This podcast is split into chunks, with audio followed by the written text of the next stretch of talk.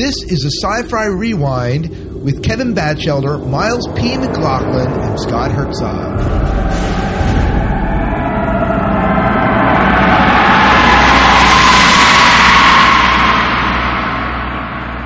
Welcome to the Sci-Fi Rewind. This is episode 13. I'm one of your hosts, Scott Herzog. And hello, I am Miles P. McLaughlin. And I am Kevin Batchelder. And we are here tonight to rewind to talk about what I believe, Kevin, is one of your all-time favorite classics. Oh, absolutely. Yes, very, very high on my list. Very high on your list. And uh, did, did, did we? This did not make. This was not very high on our voted list, right? It did not, Uh, but um, I'm glad we watched it though. Oh yeah, de- it definitely belongs. It def- I'm, I'm very glad we re- we rewatched it. It forced me to watch more than just snippets of it. So definitely there. So it it was good. It was good. Um, well, I You should probably tell folks what it is, though. oh yeah, we should. Uh, aliens, aliens. It's aliens. They're attacking. They're coming. um, you know, I, I want. I have a question for you. Remind me to ask you a question about uh, a first for aliens. Okay, Kevin. okay, I But yeah, yeah. But, be- but before we get into that, let's talk about what we are doing in January.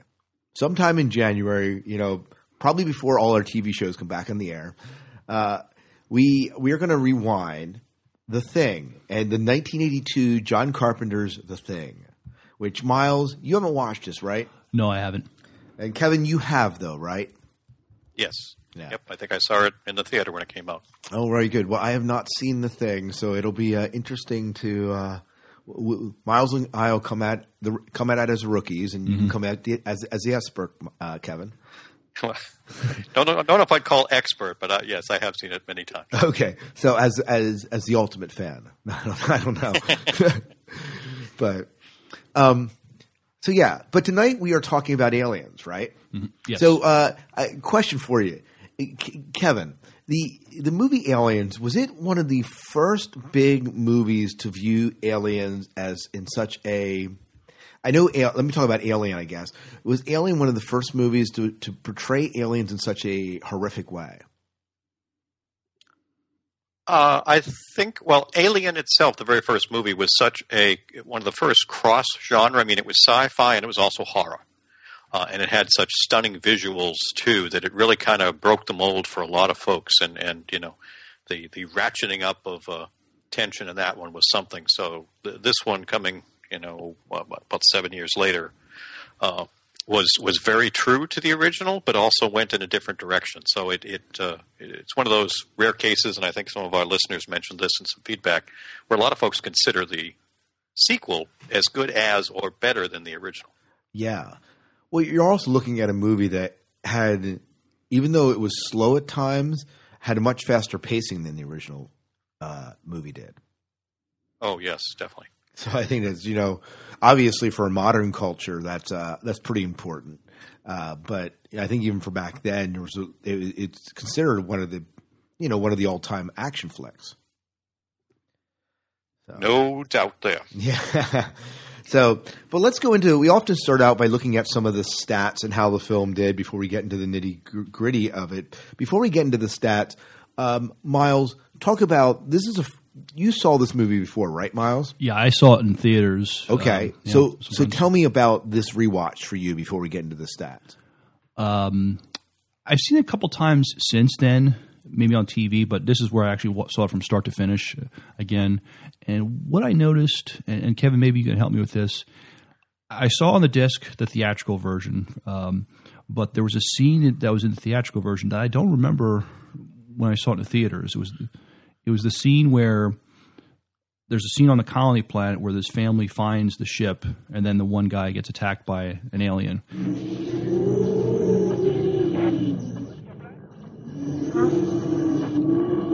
Timmy, you've been gone a long time. It'll be okay. Dad knows what he's doing. Alpha Kilo 249 reporting on control. Alpha Kilo 249. Alpha Kilo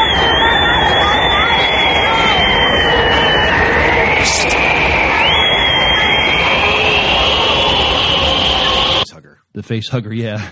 Um, do you remember that when you saw it in the movie theaters? Because I I don't. I remember everything else, but not that scene.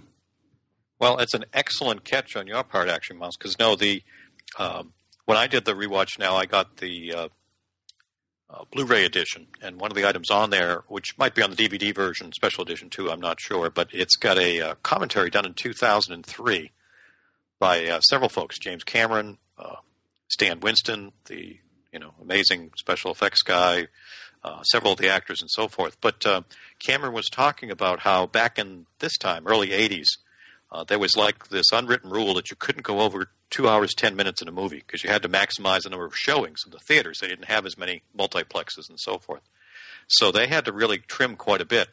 So the the initial release was slightly over at 217, but now with the advent of DVD and so forth, that version you're talking about, and the one I rewatched too, is the quote extended cut at 237, which includes that scene. That's one of the big changes.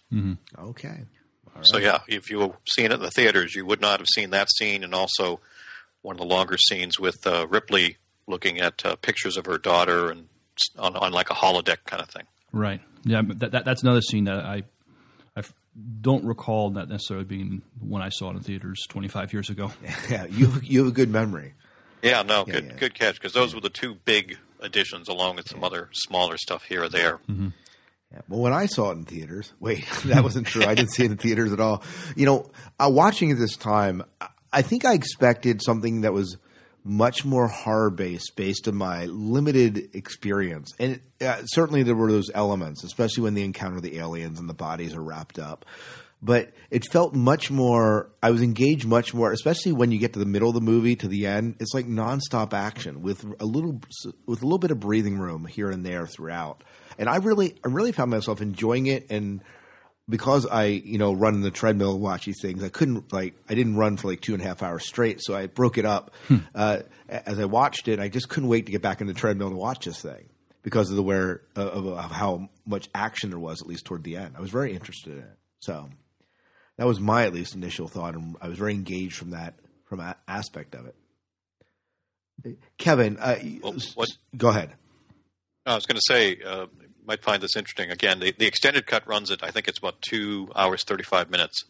Um, and I made a note because it's funny you were talking about that, and it's something that uh, you know you kind of make an awareness of. But whereabouts, if you had to guess, and maybe you guys actually noticed it, um, at what point in the movie, in other words, how far in, how many minutes in is it before we actually see our first moving alien, not just photos or something else?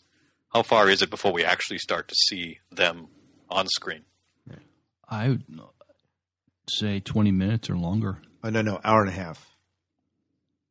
pretty close there, Scott. It's one one fourteen. So Yeah. at least half the movie is very subtle, build up characters, you know, environment, situation. So it takes it takes a while before we get there. But as you said, once we do, once they're quote on the board, Yeah. and killing and killing people, you've got a, a good hour and twenty minutes of just absolute um, white knuckle, hold on to your chair, watch out kind of stuff, which is which is an amazing amount of time to spend in almost like a, a, a you know a build up situation. Yeah, absolutely. Um, you know, uh, and I su- assume what we were doing when we do that is we're excluding the face hugger at the very beginning of the scene Yeah, that wasn't rather there just originally. right. Yeah. Yep. So we're We're talking talking about the, full- the full blown aliens. Yeah. Yes. Yeah. So, So, I mean, it's quite a bit of stuff built into it. yeah. Well, I see, I wouldn't have been able to pick that up, but I did pick up that the first half was obviously a bit slower. So, uh, what was it like watching it? I mean, you're a fan of the movie, and you sat down to rewatch it again, kind of in preparation for the Sci-Fi Rewind. What was that like for you, going back to visit this old friend of yours? Well, it was wonderful this time around because again, I, I went to the to the commentary I hadn't heard before, uh, along with just watching it, and also you know Blu-ray quality was was really really good. So it really, uh, it was a lot of fun paying attention to some little things and subtle things and appreciating it. Uh, again, myself, kind of like what uh, Miles was talking about. You know, you see it originally in the theaters, and then sometimes you tend to see some of these great movies only in bits here or there on TV. But once you get a chance to block off the time and watch it in a very focused way. I mean, this thing, I still remember, uh, and, and a good friend of mine who was best man at my wedding, one of my best friends, he and I saw it in the theater shortly after it came out. I still remember that afternoon. It was like a late afternoon time we went to see it coming out, and my fingers were sore from holding onto the chair. I mean, that, that was a, I mean, this was I was one. You know, we were like holding on for dear life, and I, I just was amazed at what a great job they did on the thrill ride. Oh yeah, that's awesome. And what an awesome memory to have as you know as part of this movie. It was well. Yeah. This was a rated R movie, but um, I as a teenager I had no problem getting in though.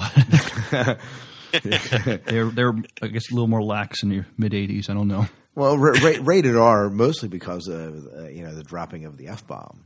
Oh, there's yeah a lot of f bombs. yeah, yeah. We'll talk about that a little later on in it. Well, let's talk about some of the the way this uh, movie dressed down as far as the stats of it went. Um, I don't know how much it cost to make this movie. I didn't find it out. Do you know Kevin offhand? Oh, I can. Yep, uh, Cameron brought that up in the commentary. At, at the time, it cost them just under eighteen million. Okay, so they definitely made their money on this one. Domestic domestic total gross clocked in around eighty five million dollars. Um, and let's see, and uh, foreign brought in forty five million, bringing it to one hundred thirty one million dollars. So it did very well as far as that. It, it, you know made enough to say, ah, let's do a third one. so, um, which was which was nice. So that that I mean those are the big stats for it. And uh, so that's kind of cool. Uh, I think it was ranked uh, ninth movie of the year as far as earnings. I think I'm right about that. So and that came out. It was 86, right? This came out in, or was I am I the wrong Yeah, year? no, eighty. Yeah, eighty six. 86 That's right. Very good. All right. Well, uh, w- w- how do you want to take this, guys? You want to look at uh, scenes? You want to look at actors? I mean, any preference here? Well, I'm kind of curious, Scott, since you're the the new one coming to it. you mentioned you mentioned did you you watched uh, the original Alien before this, didn't you? I did. Now, had you seen that before this rewatch? I had not. So, I mean, what was your thought? It, maybe just real quickly on on that movie. Well, okay. There, there were some classic scenes in this movie that I had, that I had, I think I'd seen clips of before in Alien, uh, and I obviously saw spoofed in Spaceballs, right? the whole, the whole uh, alien jumping out of the guy's chest, which they kind of, you know, pay uh, pay homage to in Aliens, in in the dream that that uh, that Ripley has. Uh, But you know, this whole alien bursting out of the chest type thing, and so that was kind of there, and and the whole cat thing. Um, you know, it was it was good. Um, I found it uh, very seventies in its approach, very slow at, at points, um, but having this as a background, having that as a background, and going into Aliens with that background, and knowing that seventy years had passed, and under, and understanding why she was in, in in stasis, and and having that as a background, and then it just made everything make sense as far as when the company kind of put her on trial, you know.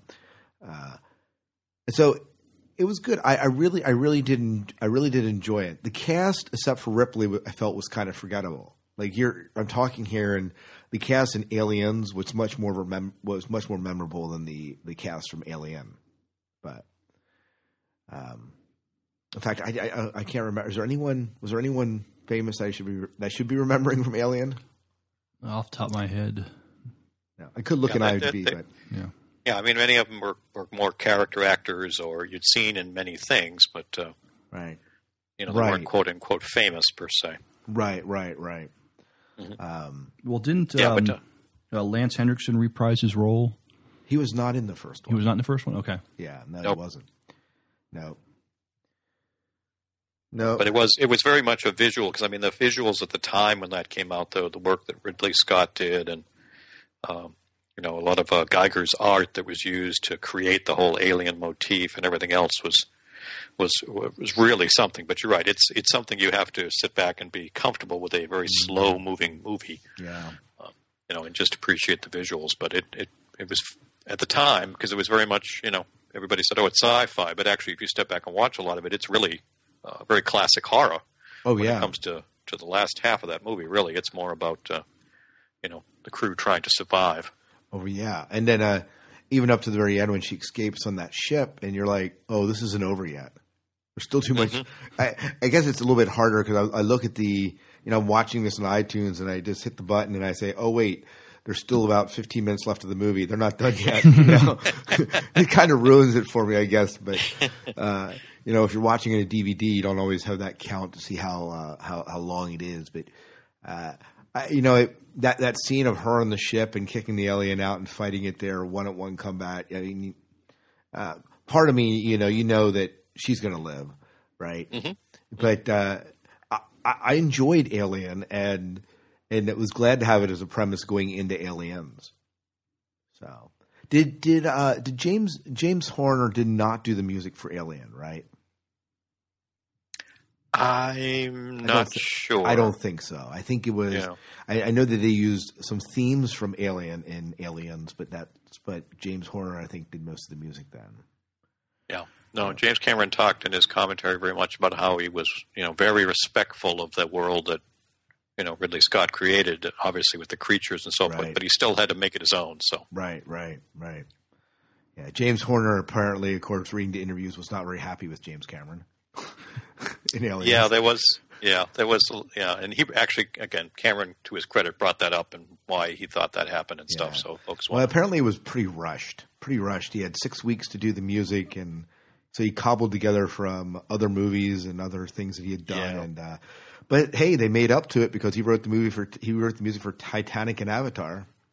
Yeah, no, no, and they talked about that. He and Cameron took responsibility and said he didn't do a very good job working with him on this movie Yeah. and what he would, what his vision was. So, but he liked, you know, what he did, so Oh, he yeah. knew he just had to change the way he worked with him going forward.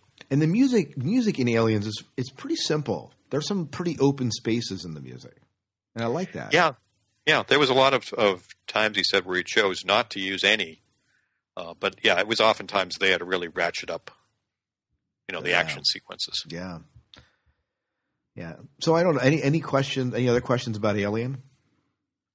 No, I was just curious your thoughts since you hadn't seen it. I mean, Yeah, it- no. Aliens can stand on its own, but I think, like you said, it's richer if you've seen the backstory, especially early on with the little trial thing that Ripley has to go through and understanding what happened. Yeah, and you know, for those of you listening, if you have not watched, if you watched Aliens and haven't watched Alien, it's well worth you going back because you'll be able to say, "Oh, that's where that came from. Oh, this is what they were referring to." You'll be able to easily make connections to it. So, well worth it. I plan. I do have the third Aliens, and I don't. I, I the third Aliens in my queue. I just haven't watched it yet. But, but so I'll get to that eventually. But, Have either of you been to MGM Studios down in uh, uh, Florida? Seen the on the great movie ride? There is a you get on this ride. They take you. There is a brief scene of Ripley, you know, kind of on on a wall. I'm not sure if it's taken from the first the Alien movie or Aliens movie, but even uh, even MGM Studios did a little homage to uh, to to uh, um, Sigourney Weaver in, in Aliens. I have not. Okay. No, neither have I. So interesting. But, I, but I did see the DirecTV commercial. Okay. You know that they spoof the. Uh, well, I believe it's it's this it's the aliens. They spoof it, Okay. yeah, and actually take clips from it, mm-hmm. and it, you know where they try to sell you on DirecTV, which I don't have. Hmm. But Get away from her, you! This thing just won't leave. All I want to do is kick back and enjoy the DirecTV we just hooked up. I mean, I just got the best TV package in the universe for free. This is going to feel almost as good as when I got rid of cable. Get our best TV package free for four months. but when I did have it, it was there. Uh, so where so how do you want to talk about aliens here? Do you want to talk about uh, cast first? Do we want to talk about scenes? I mean, and I, I'm really I'm really open. I do have some trivia for you guys, but we can get there eventually.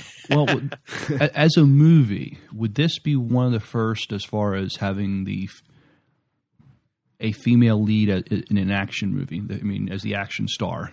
For strong First, female, yeah, I would think this would be definitely one of the first, if not the first, as far as uh, strong female uh, lead in it, as an, uh, you know as as the action star in it. yeah. I think um, that uh, Sigourney Weaver with this particular movie actually was the first female actress to have a one million dollar or more payday for a movie. So, um, and she certainly, you know, being uh, nominated for for an Academy Award, certainly lived up to it. So, you know, this was the first, you know, quite the positive surprise that a, a genre film like this could actually have a, a female lead get nominated for a Best Actor. Yeah, and she and she definitely uh, she definitely deserved it. Oh yeah, down. hands down, yeah. Um, so, uh, and I wouldn't have considered her to be, even though the, the, the first movie, Alien, I wouldn't have said she was a. I mean, this is a movie where you really saw the strength of Ripley come out.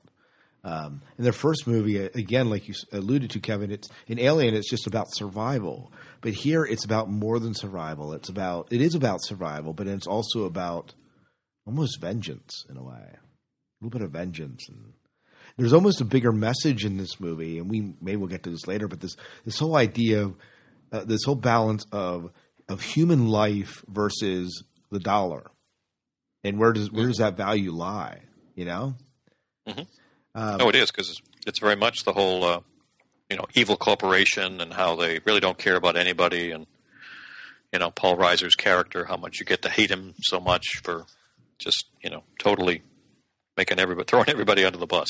Oh yeah, and it's absolutely. It's it's one of the most. Uh, it's just it is really a terrible.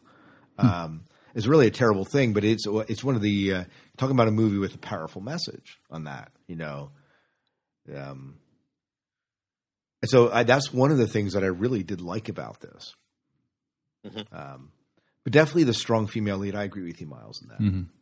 But- and it should probably pave the way for other women to be action stars as well. You know, Did you have a Did you have a favorite Ripley mo- moment, Miles? oh, there's a couple of them. I mean, um, But- There- there's but just one, just one, Miles. well, I can't. well, I'll just pick one that that I, that I liked. I mean, obviously, the uh, end where she is in that um, The load lifter. the load lifter and basically tells the you know the alien you know you know stay away from her bitch or something like that. I mean, that's that's that's a, that's an iconic scene there. Oh yeah, definitely.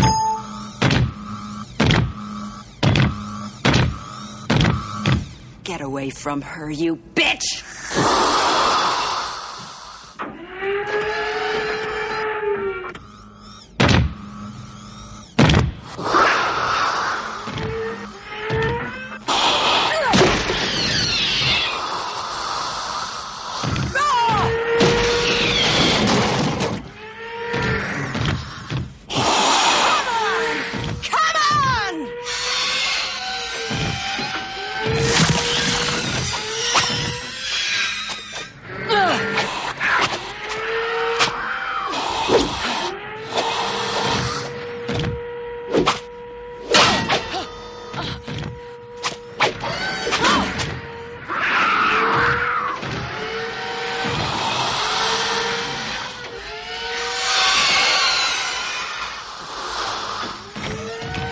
Couple iconic, iconic scenes with her. I mean, in, in the load lifter with the machine guns. I mean, Yeah, yeah. Um, Kevin, for you, did you have an, an iconic uh, Ripley scene for you? Well, obviously, that uh, the one Miles mentioned is so famous at this point. Actually, and Cameron even mentioned when they did some test screenings um, or some press screenings, you know, early on. Uh, they they knew they had a hit when that scene hit, and you had literally everybody in the theater stand up and cheer. So you knew you uh, you had yourself quite the uh, the hit on their hands. So I mean, that's that's the most iconic. Otherwise, it's just watching the development.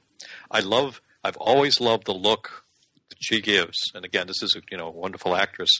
Uh, when she goes down to save Newt Right. towards the end of the movie and and finds the uh, you know mother as they call her, the the big alien and all, The alien And- queen. The alien queen, and, and is like backing out, and they're kind of this like little truce. You know, they have this look between each other. I won't I won't uh, kill all your your eggs if you let us walk out of here. And then the other male alien starts sneaking in, and, and Ripley just cocks her head just a little like. Oh no, you didn't. Well, here comes the fire. Oh, you took mine, Kevin. That was one of my favorite scenes. And you know, she just I mean, starts blasting wonderful them. acting without any words spoken. Like, oh, we had Yeah. a truce, but guess Yeah. not. Yeah, I think the Yeah, that um, one sticks out for me. I think the one thing that really, uh, I mean, she loses her daughter, her real daughter, because of just the time, time and age and all that. But it's one of the her connection with Newt, and I think one of the the scenes that really stuck out to me is is when the um is is when Newt and her are trapped in the medical lab with the face Yes. huggers loose. Uh, what a great scene! yeah, that was definitely on the edge of your seat. Yeah, it was just just just real classic.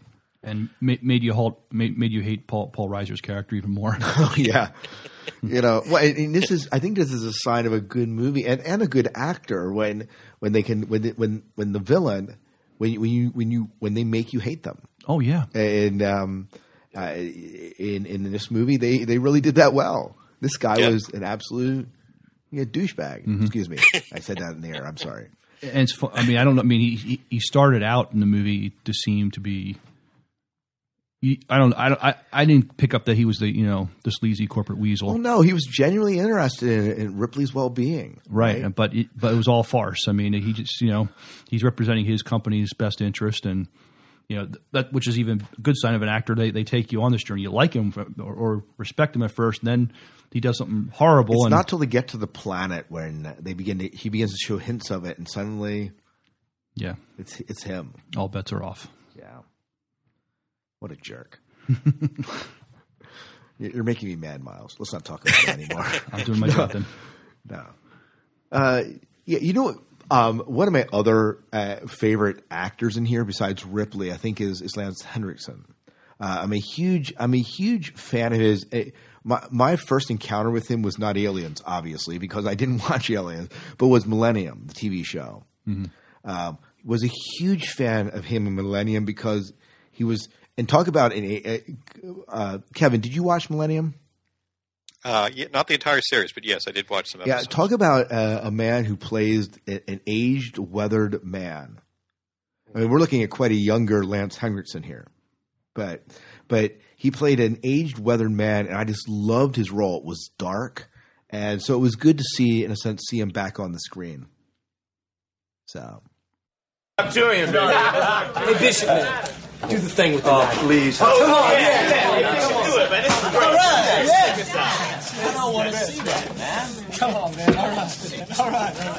Hey, what are you doing, man? Hey, what are you doing?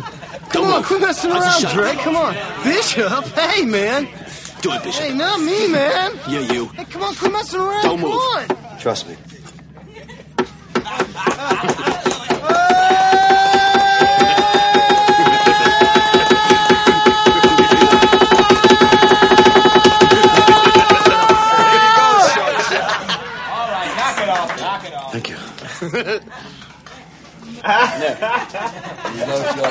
Enjoy your meal. It wasn't funny, man. Lieutenant Gorman? Mr. Burke? Yeah, Looks like the new lieutenant's too good to eat with the rest of us, Grunts. Boy's definitely got a corn cob up his ass. Thought you never missed, Bishop. You never said anything about an android being on board. Why not? It never never occurred to me. It's just common practice. We always have a synthetic on board. I prefer the term artificial person myself. Is there a problem? I'm sorry. I don't know why I didn't even. Ripley's last trip out, the, syn- the artificial person malfunctioned. Malfunctioned. There were problems, and uh, a few deaths were involved. I'm shocked. Was it an older model? Yeah, the Hyperdyne system's 128.2. Well, that explains it, and the E2s always were a bit twitchy. That could never happen now with our behavioral inhibitors. It is impossible for me to harm or by a mission of action allow to be harmed a human being. You sure you don't want some? Just stay away from me, Bishop. You got that straight? Guess you don't like the cornbread either. um, Yeah. go ahead. No, I was just going to say it's it's interesting, and, and James Cameron is known for uh, being very loyal to the actors he has in his movies. You'll notice that a lot of them end up in several of his movies. Right. After he'd had uh, uh, Lance in uh, the Terminator movie, just a little bit before this one. Right. So he had him, you know, back in here, and he played this quote creepy synthetic life form, you know, very well. He had he had enough of the mannerisms that Right. You know, he appeared human, but you knew he wasn't just by some of the ways he said and did things. Yeah. You know, that's that's from an actor's point of view, that's sometimes tough to pull off, but he did it very, very well. I just, I just like his voice. I think he has one of the best voices in Hollywood. the deep, sexy, mysterious voice. Mm-hmm. And, and, and you talk about you know uh, Cameron reusing you know other actors. Um, Michael Bain, if I'm pronouncing his last name correctly, uh, who played uh, um, uh, Reese uh, in, Term- in, in Terminator.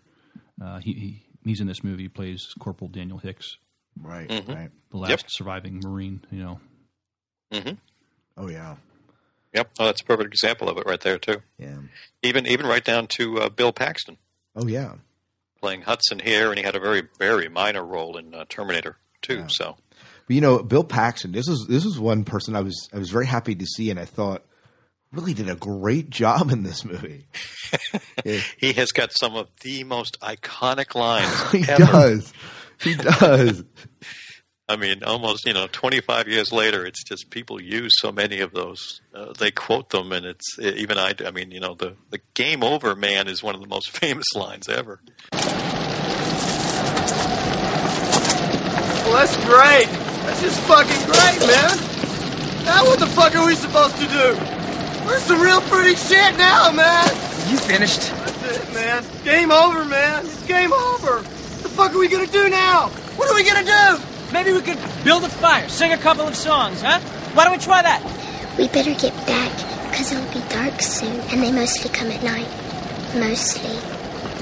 Right, right. Uh, I can't help but laugh or think about that, and, and he just delivers it as as Cameron said. He was the voice of the audience. He was the average man that everybody could say, "Yeah, that'd that'd be me in that situation." I just I'd lose it. oh yeah. What what was that that one line he has that uh, I probably can't repeat in the air? That's probably all his lines. yeah, he probably probably he probably had the most f bombs. Yeah, uh, yeah. Actually, uh, um, there was a there was a I had a trivia question regarding that.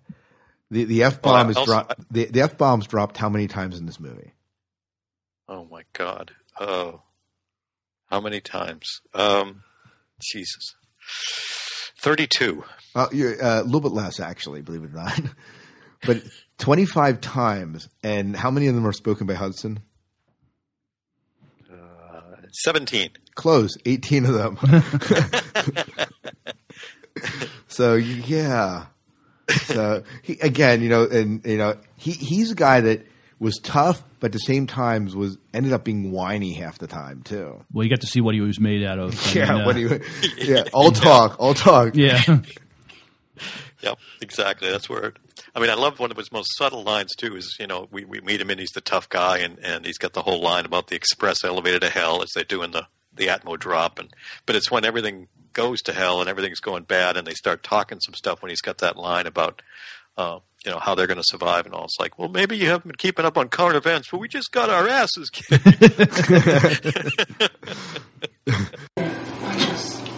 Hey, maybe you haven't been keeping up on current events, but we just got our asses kicked, pal. Oh man. It was. So these, oh yeah, he and he said that too in the in the commentary because they had several of the actors, including him and Lance Henriksen. You might appreciate listening to that, Scott, because he had some great comments about his character. But but uh, no, Bill Paxton was saying just how he, he was salivating over all the great lines he had and how much fun it was to deliver a lot of those. Oh, very cool. There, there were a couple things I wanted to mention just about. Uh, well, I guess other are there any other standout actors for you, or stuff that uh, any actors that really kind of stood out to you beside these these characters? Um, I think the character of um, the, the female Marine. Um, uh, shoot, what, what was her name? Was uh, she the one that did all? Vasquez. Vasquez? Yeah, Vasquez. Yeah, Vasquez. Yeah. This is her first role. hmm But this woman has had quite the career. Yeah, know, ever since then. since. Yeah. But I mean, she looks like a Latino, but she's not. She's her last Jenette Goldstein. Um, but she she's uh, she, she's she well like like Kevin said, another example of uh, Karen being loyal to his actors. I mean, she was in Titanic. She was in uh, Terminator Two. She played the, the foster mom, and she played uh, I think a communications officer on uh, uh, Star Trek Generations movie. Yeah, and they talked they talked about her being a chameleon of sorts, a chameleon actor. So Mhm. Mhm. yeah, Yeah, no, it's it's a wo- I think it's a wonderful ensemble. I mean, all the Marines, especially, it's just you've got the the classic personality types, and you got fun with them all, and then yeah. Get to see them in all in action. So yeah, I think it is beyond Sigourney Weaver. It's just a great job. Well, you know, here's the thing with the cast. Uh, this was my first time watching it, and I know you guys did not have this advantage, but for me, watching it uh, about a half an hour in, when we got when we get on the ship, I'm, I'm I'm listening to the way the characters talk, and I begin betting on who's going to die first. You know, I have, this, I have this whole bet running. I think, oh, this person's going to die. This person's going to die. Oh, he's not going to die. This one's going to. You know, I began to do this whole thing in my mind. In fact, I, one of the notes I write when I'm on the ship on the ship is like, oh, I found myself betting who's going to die first. You know, I don't even remember if I was right, but it's just one of the notes that oh, that guy's definitely not going to live. you know, I, I just liked all, all the Marines. I thought from from the sergeant on down, they just they had a great. Um, great thing going. Love the banter between them all, Yeah, and uh, definitely, definitely an entertaining group of people. What's that? What's that line they rip off about um, someone being uh, being a man? Hey, Mira, who's Snow White? She's supposed to be some kind of consultant. Apparently, she saw an alien one. Whoopie fucking do. hey, I'm impressed. Bonita. Hey, Vasquez. Have you ever been mistaken for a man? No. Have you? Oh, Vasquez. I forget what the line is. Oh, Yeah, oh, it's- it's- Pac- yeah. Paxton says to uh, um, Jenette Goldstein, "Have you ever been mistaken for a man?" And she says, uh, "No. Have you?" Yeah, just a classic line. you know, just Yeah. awesome banter between them all. Oh man, you know, uh, I found myself the opening scene when we first see the ship, you know, out in space, kind of coming towards you. It had this very uh, opening scene uh, Star Destroyer feel to it a little bit, Yeah. a little bit, and then that that whole Ripley face, and then it changes into like the moon. I thought was very uh, or, or Earth maybe, and it's very 2001 ish a little bit, or 2010 ish, or something like that. Yeah, that's another case where uh, Cameron talked about that in the commentary. How how he worked very hard to make that uh, look as seamless as it did. Oh, it looked, it looked, it was a beautiful shot, beautiful shot in that movie. But,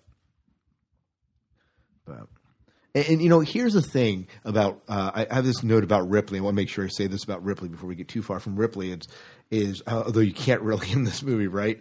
Um, is that Ripley was more than just a, a, a hard, you know, gun-toting action hero here. We saw a side of her that really was caring, especially toward Newt.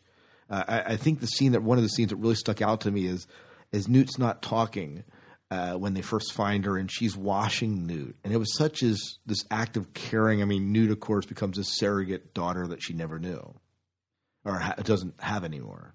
I, I noticed that too. I mean, uh, that they.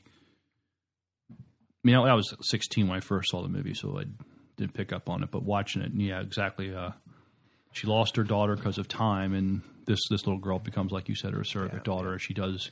She becomes a mother figure for this little girl. Yeah, absolutely.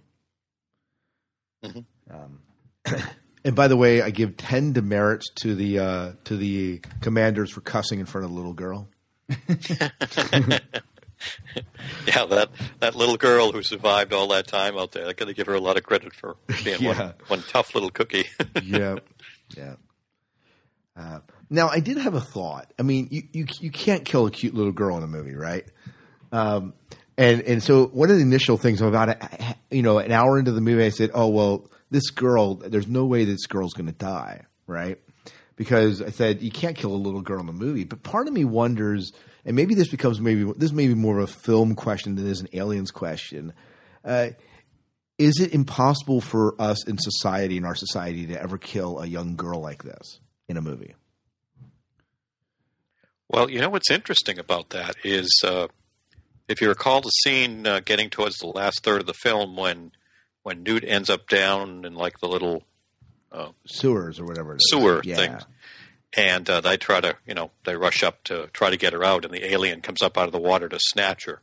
Um, uh, Cameron was saying there were a lot of people against that scene. You, you really can't put a small child like that in such serious jeopardy. Right. I mean, even though, as he said, you know, we all kind of know as viewers that she's going to be okay, or the movie Right. would wouldn't end. But that there was a lot of you know flack about that, and even he said at the time that uh, he wasn't a parent yet, so he didn't know what they were all talking about until he had kids, and then he fully understood. that, oh, oops, it might not have been the best thing to do. So, yeah, there is definitely a, uh line there that you got to be very careful not to cross. Yeah. Well, and, and I knew, I and I and I, I kind of said, "Oh, they can't kill her," and then that scene happened. Like, oh crap, I was wrong. you know. but but yeah, it's it, you know, it, and and part of that then when when, when a character um, when a character becomes untouchable in a sense, um, there's a sense where it loses that.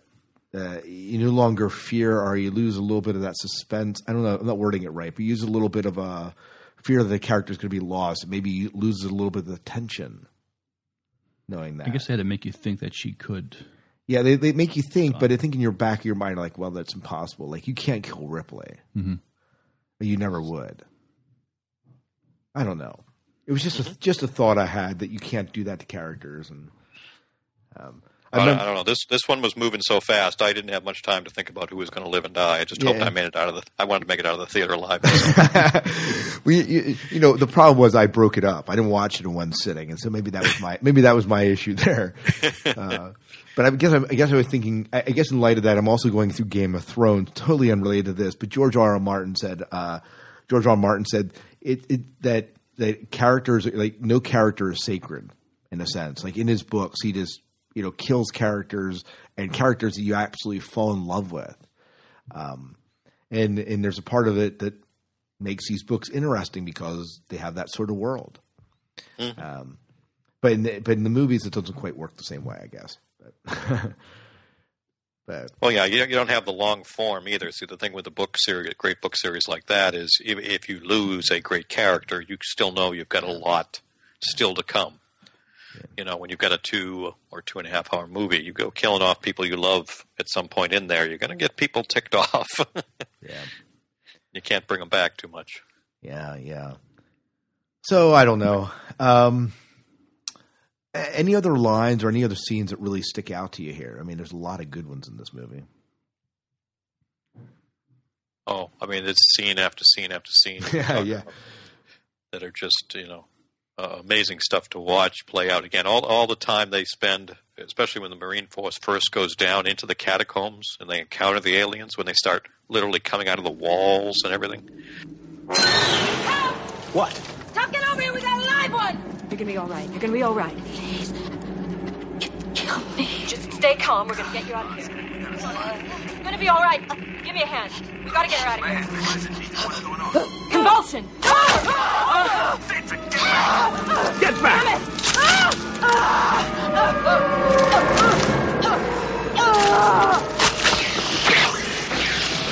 No. Drop! Flamethrower! Kill it! Get back! Flamethrower! Move! I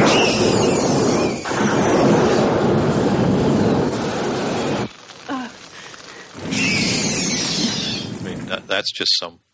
Because up to this point, we have no idea. After maybe only seeing the first movie, you think, well, maybe there's a couple of them. Until you see an entire army of them, it's quite a uh, revelation.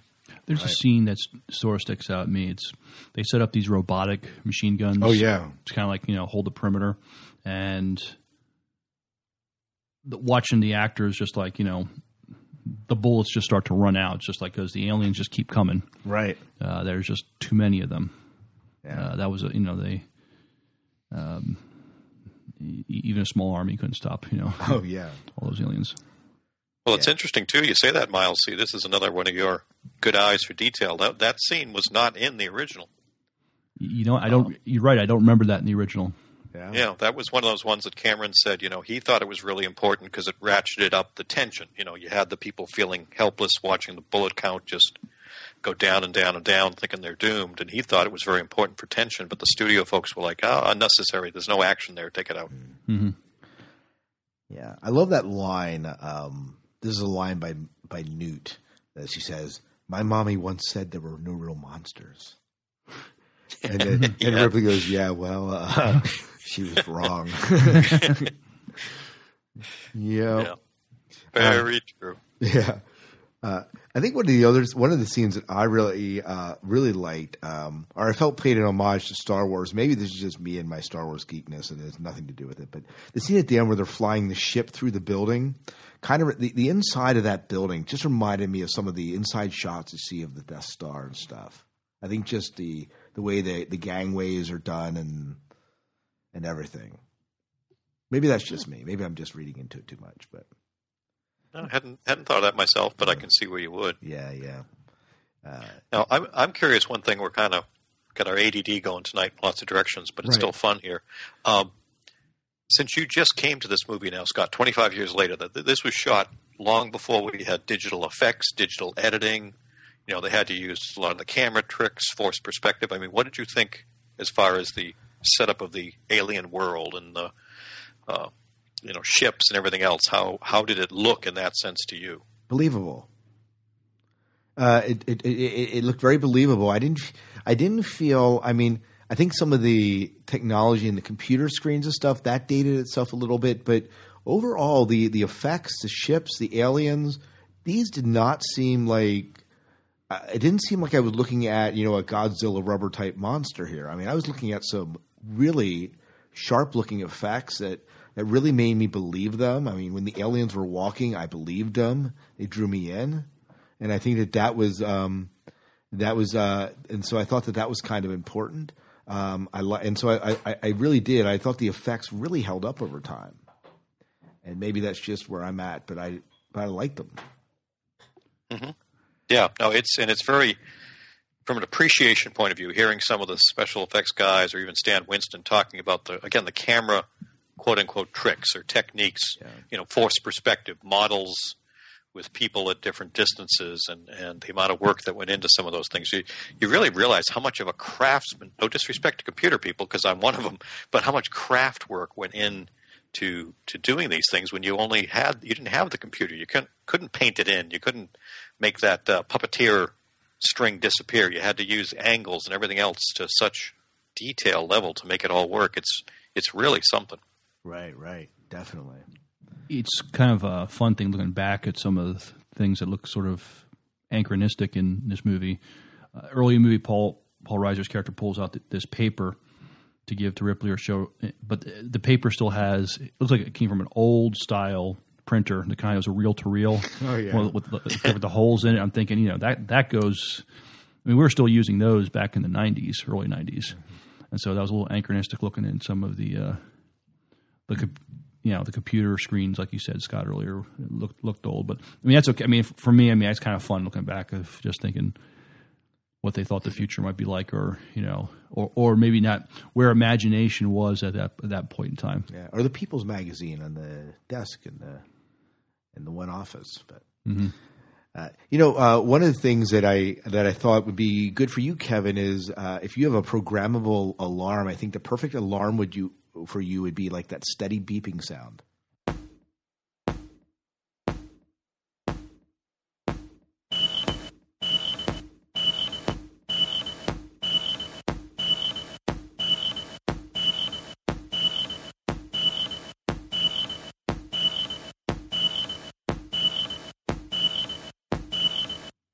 Oh that Constantly and getting that's- constantly getting ra- rapidly. no that's that's something that's become very iconic when you think about it i mean they did such a great job Oh, using word. those I mean, because again, you identify yourself with these characters, and you think about how isolated they are. You don't even have to see the aliens; you just have to see those little beeps slowly getting closer to just want to freak out and run. You know. oh, I know. They did such a great job with those.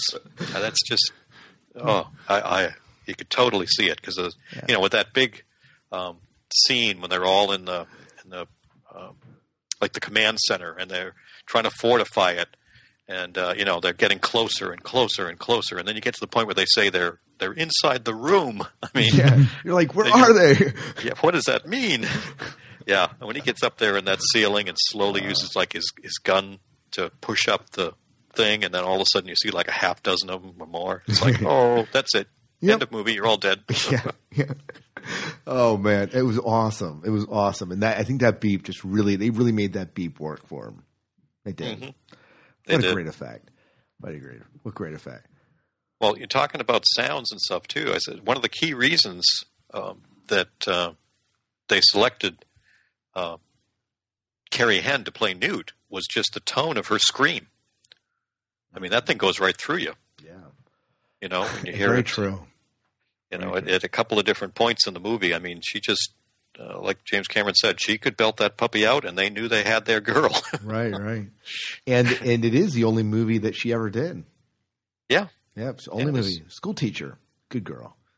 Yep. No, her parents her parents tried her out, and they were amazed. They said at how much she took to to acting with just a little bit of coaching and being able to do it. It was, you know, Yeah. they were actually afraid. They mentioned at a couple of points they were concerned in a couple scenes because at her age they were they didn't want to traumatize her like that. You mentioned that scene we talked about earlier in the in the medical facility when they had the aliens all running around trying to get her and Ripley. Uh-huh. They were afraid that was too realistic and that it was going to really traumatize her. You know, with those creatures coming after. Yeah. Yeah. So, but but she apparently did well. I guess I don't know. Yeah, no, she did one of the. She was in the commentary too, and she said it was an absolute blast. She was uh, mature beyond beyond her years a bit to be able to understand that this was strictly make believe, and that she got to hang out and play with a bunch of adults, and it was just a cool adventure for her. Oh, awesome, awesome. Um, and there was only one scene that bothered me in the entire movie. What's and that and that is the scene at the very end as as Ripley is escaping the complex, right? So she goes down into the complex, you know, down in an elevator, and then when she goes to get back in the elevator, the elevator's up with no reason for it to be up. And that just maybe that maybe uh, like when you get out of an elevator, the elevator doesn't go anywhere unless someone else pushes a button. Mm-hmm. You know, maybe maybe I Wow. was just being too anal about it because there is an elevator. there is an ele- ele- elevator down because the alien rides went up then, but I don't know. Well, that's also because Ripley pushed both buttons to get both of them down. You know, trying to Oh, get one true. to come.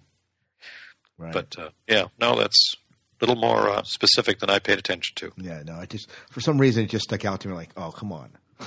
it was a plot device to build tension, no doubt, and, and it does exactly what it's supposed to do. But it just it's just a minor nitpick. Nothing, nothing that ruined the movie for me by any means. Well, and there's something else interesting when you do some rewatches. Actually, and James Cameron brought this up uh, at the scene towards the end, um, which is just uh, amazing when the when the alien you know comes out of the the ship, Right. Uh, you know, when they think they're all safe, and and literally rips Lance Henriksen's character in half. Right.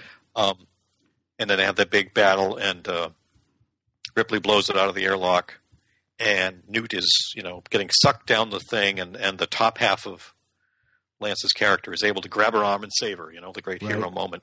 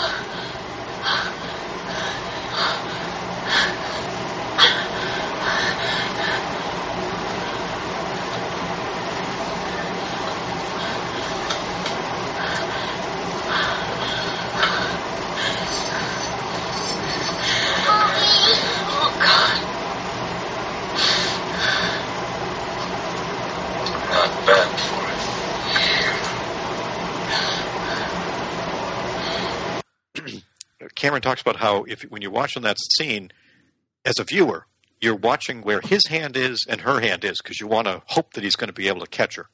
He said he didn't didn't notice until he'd screened the movie like four or five times that if you look at that moment when you're, they're about to grasp hands, you can easily tell that the that uh, he's you know as an actor the bottom half of his body is underneath because obviously it's a make believe body, Right. but that it's very the angle is so obvious that but you're so caught up in the moment You never that noticed. unless you look for it, you never see it. He Yeah. is the director. I never, I never, it. I never noticed it. Yeah, I was just so yeah, like you said, I was just wrapped up in the action. Yeah, yeah.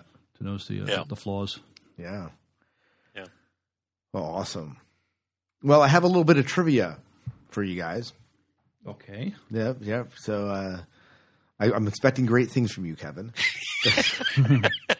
No pressure. Um, so um, Bill Paxton's character Hudson, uh, he boasts in a monologue about the aboard the drop ship. This is in the special edition only, which you of course have seen. And he talks about some of the weaponry of the the, the, the Colonial Marines, mentioning phased plasma pulse rifle. This is actually a reference to what?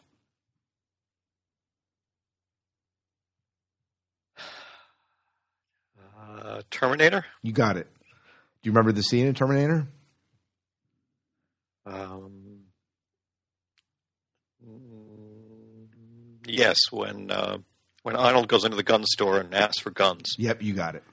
Yep. And and this is actually an error because do you know what actually guns what gu- what type of guns were used actually in Aliens? They're just conventional machine ballistics. guns. Yep, Yeah. ball- ballistics. So so it was a was an was an error, but they kept it in and kind of an homage to Terminator. Good. I, one point for Kevin. Okay, I can retire now. You- You can. Um, James Horner cannibalized wi- what film scores to make Alien? Aliens, sorry. It had elements from what movies? I'm gonna throw this one to Miles because I have no clue. Miles, you should get this one.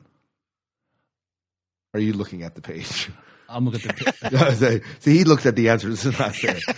but uh, so he so he he, he cannibalized movies. He, he cannibalized his scores from Star Trek: Wrath of Khan, Star Trek Three: The Search for Spock, as well as a rendition of the Gayane Ballet Suite for the main end title. So, but anyways, so he cannibalized part of that for it. So, um, what type of real life vehicle, vehicle is the is the assault vehicle that they drive through the complex? Oh, that came out in the commentary. It's one of those things they use on airports. Yep, yep, towing for, For towing airplanes. Towing. Yep. Yeah. Oh wow. British Airways, the thing weighed 75 tons, and they uh, hollowed it out so they were able to remove about 30 tons. I can't believe a vehicle weighing 75 tons. Can you imagine? I, I can't either. I mean, uh, forget about trying to airlift something like that. I mean, right, uh, right. Or, or standing in front to stop it. Mhm. You'd be flat. But.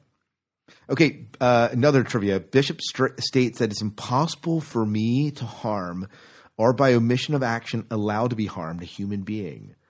This is based on what? See, I remember hearing something like this from Star Trek. Uh, I think, if I remember correctly, isn't it? Isn't it something out of Isaac Asimov? It is. Mhm. It is. And any any further thoughts, Kevin? No, Miles has got it, man. Yep. First first law of robotics, written by science fiction author Isaac Asimov. Okay, actually, I think it's maybe from Buck Rogers. Yeah, yeah. But I I heard that Um, reference. The rhyme that Hudson mutters as he's searching for the colonists is from what? The line is I'll, I'll, I'll give you the line. It says, Stop your grinning and drop your linen. Okay. Oh man, I recognize it, but I don't know where it's from. ACDC, the song Shake a Leg.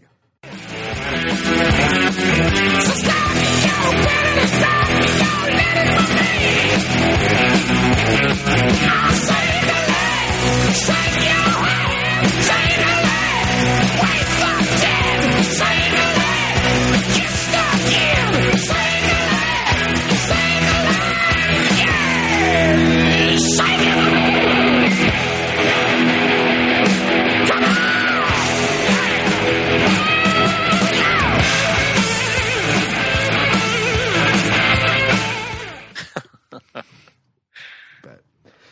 Okay, um, this might be the last trivia, I guess. Four actors, four four actors from this movie appeared in various Terminator movies. Can you name them? Well, we We've already we- have we- named a couple. Yeah. Right. Uh, Miles mentioned Vasquez was in T2. Michael Bean or Ben, I always forget, obviously was in the original Terminator. Lance Henriksen was in the original Terminator. And uh, who else do we have here? Um, any ideas, Miles? I I, I want to say, I think Bill Paxton played one of the young Oh, that's right. Punk- Bill, yeah, we said that earlier. Bill Yep. Paxton was one of the Punk rockers. in the beginning Yeah. of You got it? Yeah. So these are the four. Very good. Good job. Points to all of you. Points all around. Except for the music. The music. But all right. Well, uh, I anything else before we go into some listener feedback about aliens? Uh, no, just that I'd highly recommend that commentary. It's you know some commentaries, uh, at least when I've listened to them, sometimes they're only okay. You know, you get a bunch of actors or a director, and sometimes they go off in rabbit trails that don't mean much. But this one on the at least on the Blu-ray, since they cut it together from four different recording sessions. You know, actors, FX people, James Cameron, Stan Winston, the producer, uh, Gale Anne Hurd. It was all crisp stuff. I mean, it didn't matter which one you were listening to. You were going to learn something more about the movie or the production of it and so forth. So if you're a fan, I think you'll really enjoy it. Very good. Very good. Awesome. Well, uh, why don't we go into uh, some listener feedback? Then we had a we had a couple calls come in this time, and uh, let's. Why don't we start with Kalis's call? Gentlemen, Kalis here. Last night, I was listening to the latest episode of the Sci Fi Diner while on my way home from running a basketball pep band gig and heard that you were doing the Sci Fi Rewind on the movie Aliens. So I thought I would dash off a short audio comment and weigh in with an observation that has always amused me when watching this film. Have you ever noticed that the film score sounds a lot like film scores from Star Trek movies, especially during the battle scenes in Aliens? I love James Horner's composition style and especially his use of percussion during the battle scenes to bring out the relentlessness of the aliens. Well, there it is. Until next time, kapla. No, I was going to say the, uh, the listeners tend to be just as spot on as we were in terms of catching some of these things. Yeah. See, he actually heard it. I had to look it up. I'd have never known that. But Miles, Miles might have known it, but I didn't know it. But, or picked up the similarities or familiar tones. Did any of the music sound familiar as you were listening? Or you just didn't pick it up that closely? I didn't pick it up that closely. Uh, next time I watch it, I'll try to yeah. pick it up. You have failed me for the last time, Miles. I'm getting a I'm getting a fist here. All right, uh, maybe I should just move on. Let's let's. Uh, so thanks thanks again, Kalis, for calling and letting us know that, and it's appropriate because Kalis, of course, is a music lover, music teacher himself, so he of course would pick that up. You would have an ear for that sort of thing. Yep, absolutely. Uh, Rick from Wisconsin called in to give us his comment about aliens. Let's go ahead and listen to what Rick has to say. Hey guys, this is Rick from Wisconsin calling for the Sci-Fi Rewind show, and wanted to talk a little bit about Aliens. the first Alien movie, I was not old enough to see in the theater without a parent, and my parents wouldn't let me go, but I did buy the graphic novel and read it and hear about the movie from my friends. So when I was an adult and they came out with Aliens, I went to see it with my wife and uh, was very impressed, having not seen the Alien on a big screen before, and also with other elements of the movie.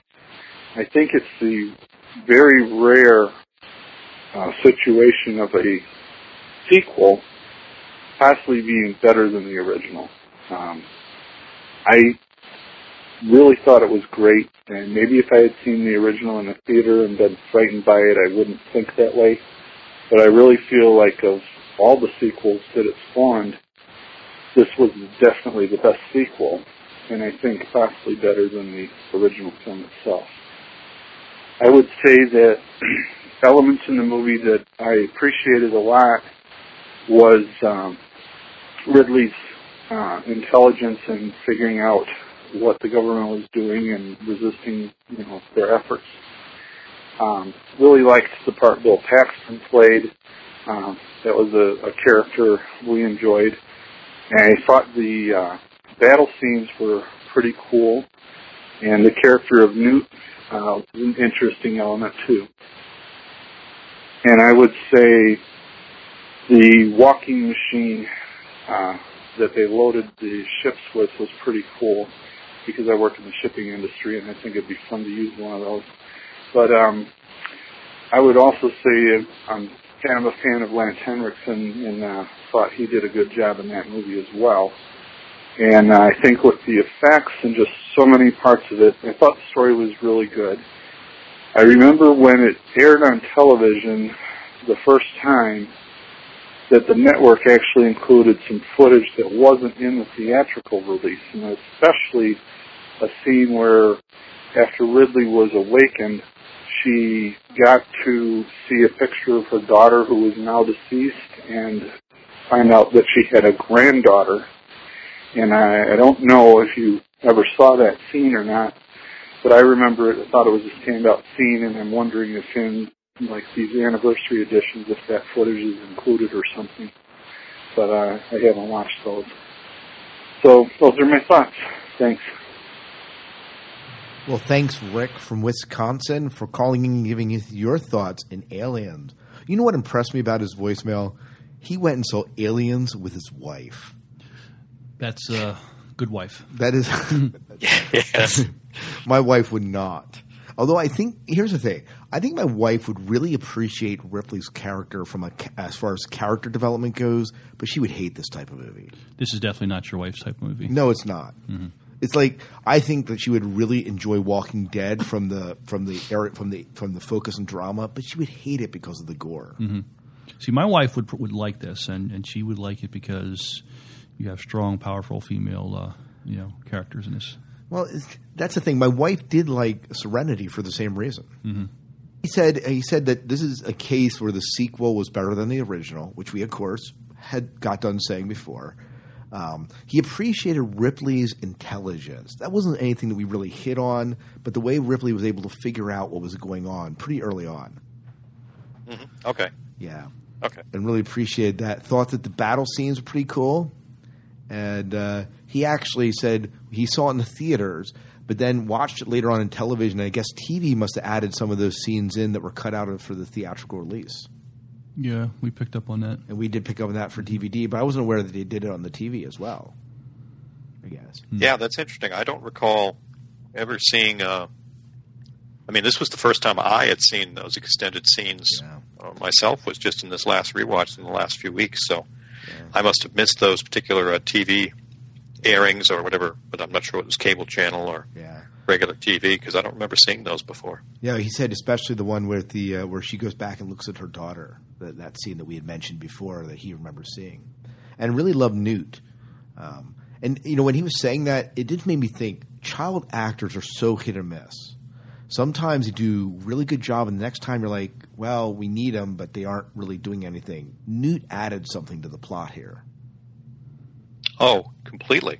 I mean, that's you know, it, it, it as you said. While you, while you might have known that she was going to, uh, you know, live till the end or close to the end, it's still uh, being able to identify with the fact that she was such a skilled survivalist.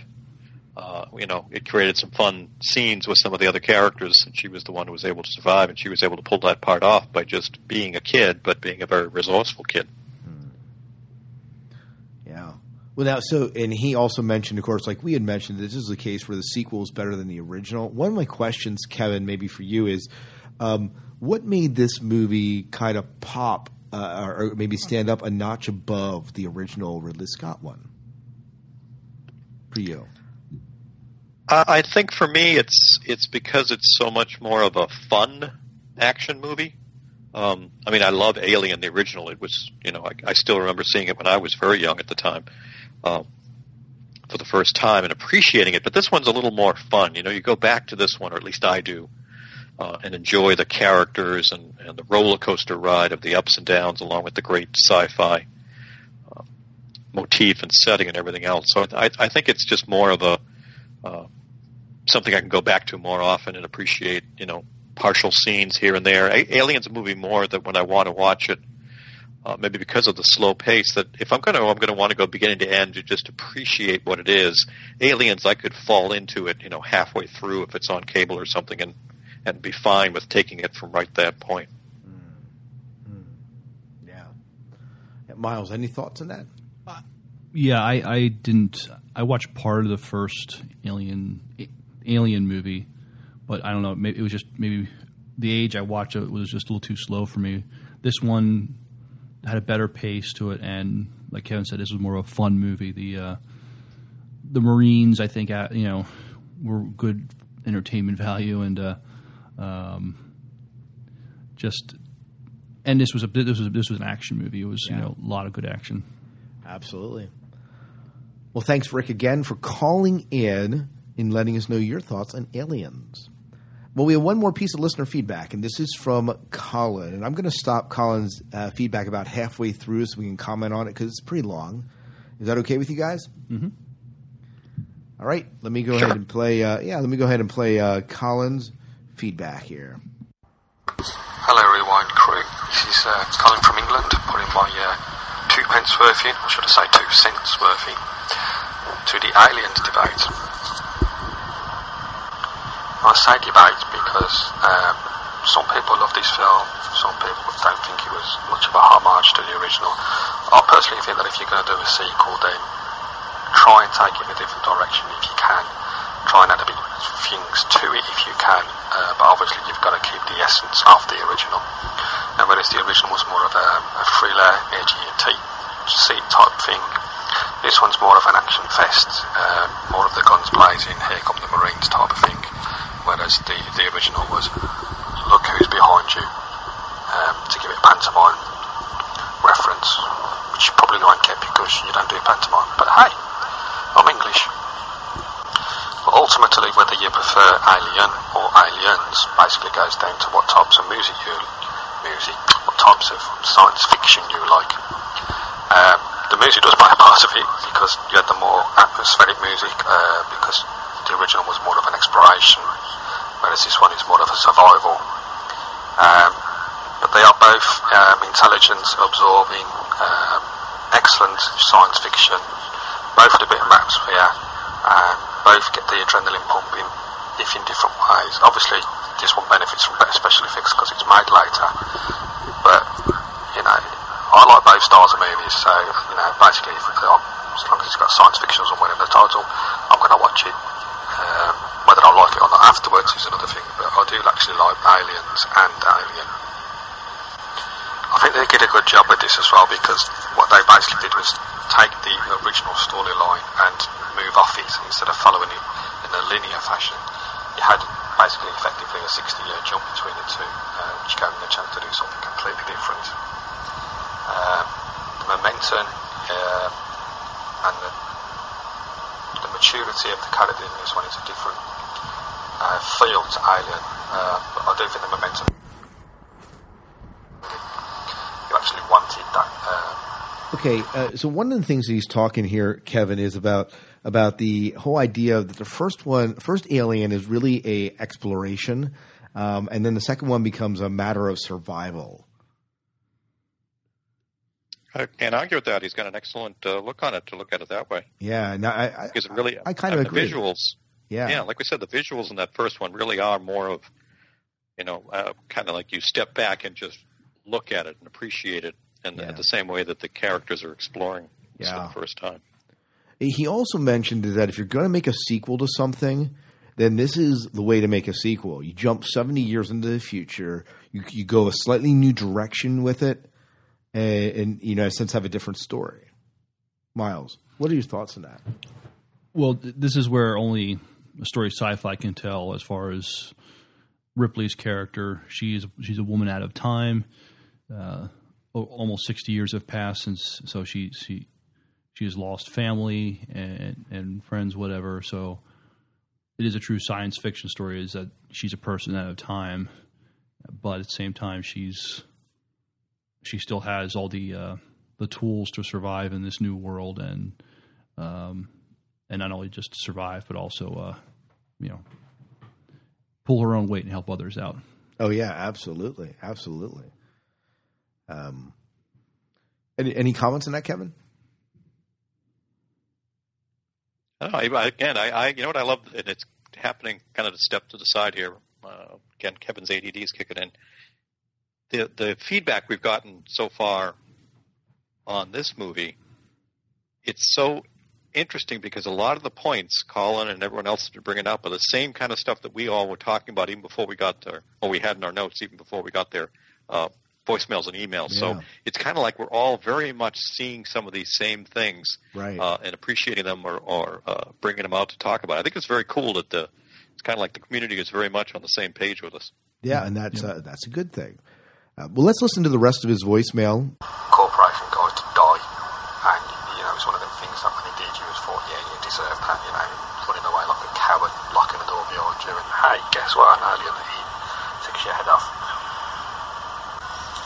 The, the original film, you had Ripley um, thrust into a situation where she had to be brave out of necessity. Uh, it was a survival thing.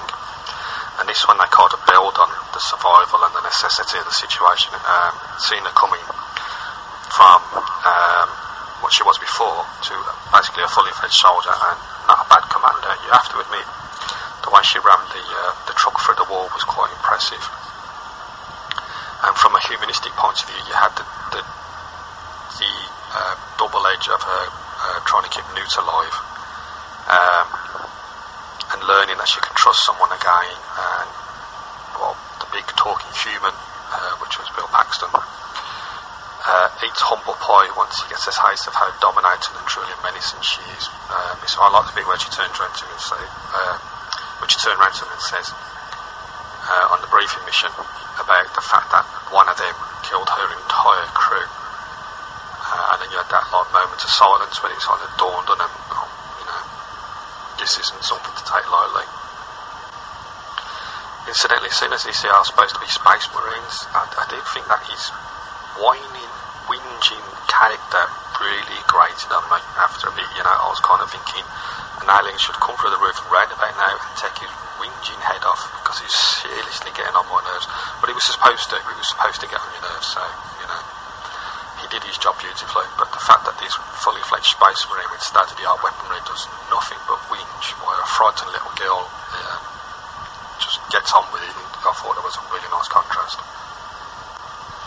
I also think Cameron does really well with the, the nod back to the original movie, where you've had the, the killer android in the original movie, and in this one, Bishop.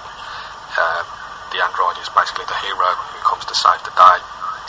Um, you had the, the the cat. I like the cat was in. I don't know if that cat gets royalties, but you know it's been into three films basically. Because although it makes a brief appearance as a dead cat in the third one, he still gets a mention. So.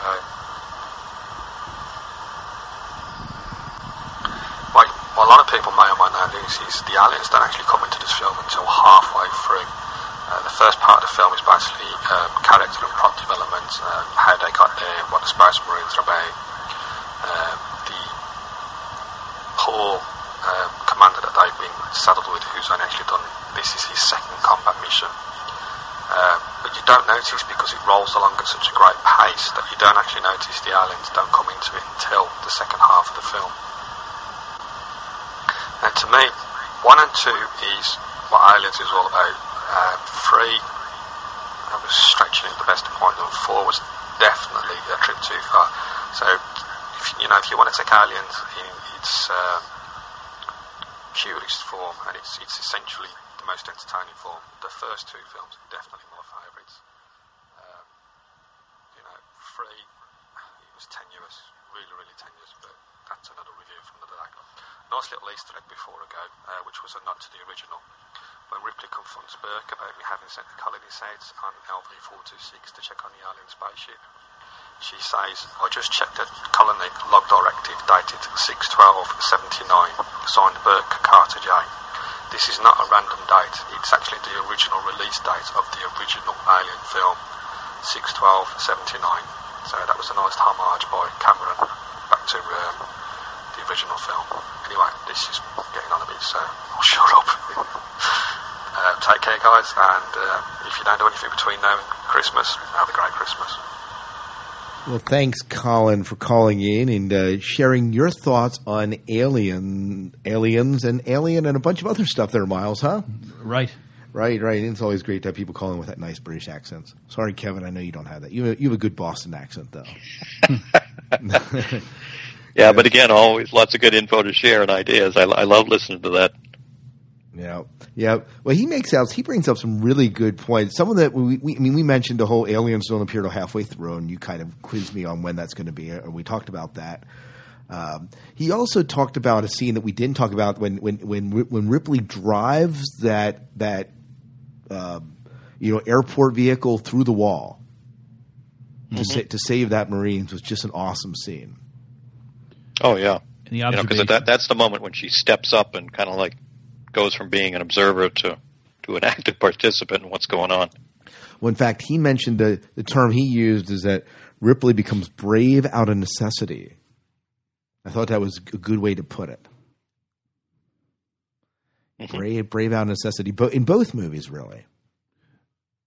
an interesting the observation he made with the lieutenant. Um, I mean, he's an officer, but he doesn't really have any real combat experience. Right, and right. so it's interesting watching his relationship between the Marines. I mean, the Marines have to obey him; he's their superior officer, but at the same time, they don't think he's worth you know too much. Uh, um, they've had the real you know the real training and, and experience, and this lieutenant doesn't you know he has a plan, but when things don't go to plan, he can't uh, he can't adapt and change. Oh yeah, absolutely. Um, I thought it was also interesting. He brought up, you know, in the first movie we have the android turned killer, and then in this movie you have an, an android that's in a sense the savior. Interesting juxtaposition. Yeah, absolutely. But so I like that. He also talked about Aliens three and four. Now I haven't watched Aliens three and four yet. Miles, have you? I've seen four in the theaters. I didn't see three. Right, uh, and uh, you know, being such a fan of Aliens, uh, did you watch three and four, Kevin? Yes, I have seen them. hmm Yes, and uh, what are your opinions on them? Uh, I prefer one and two much, much more. Yeah, and that's that was his sentiment too.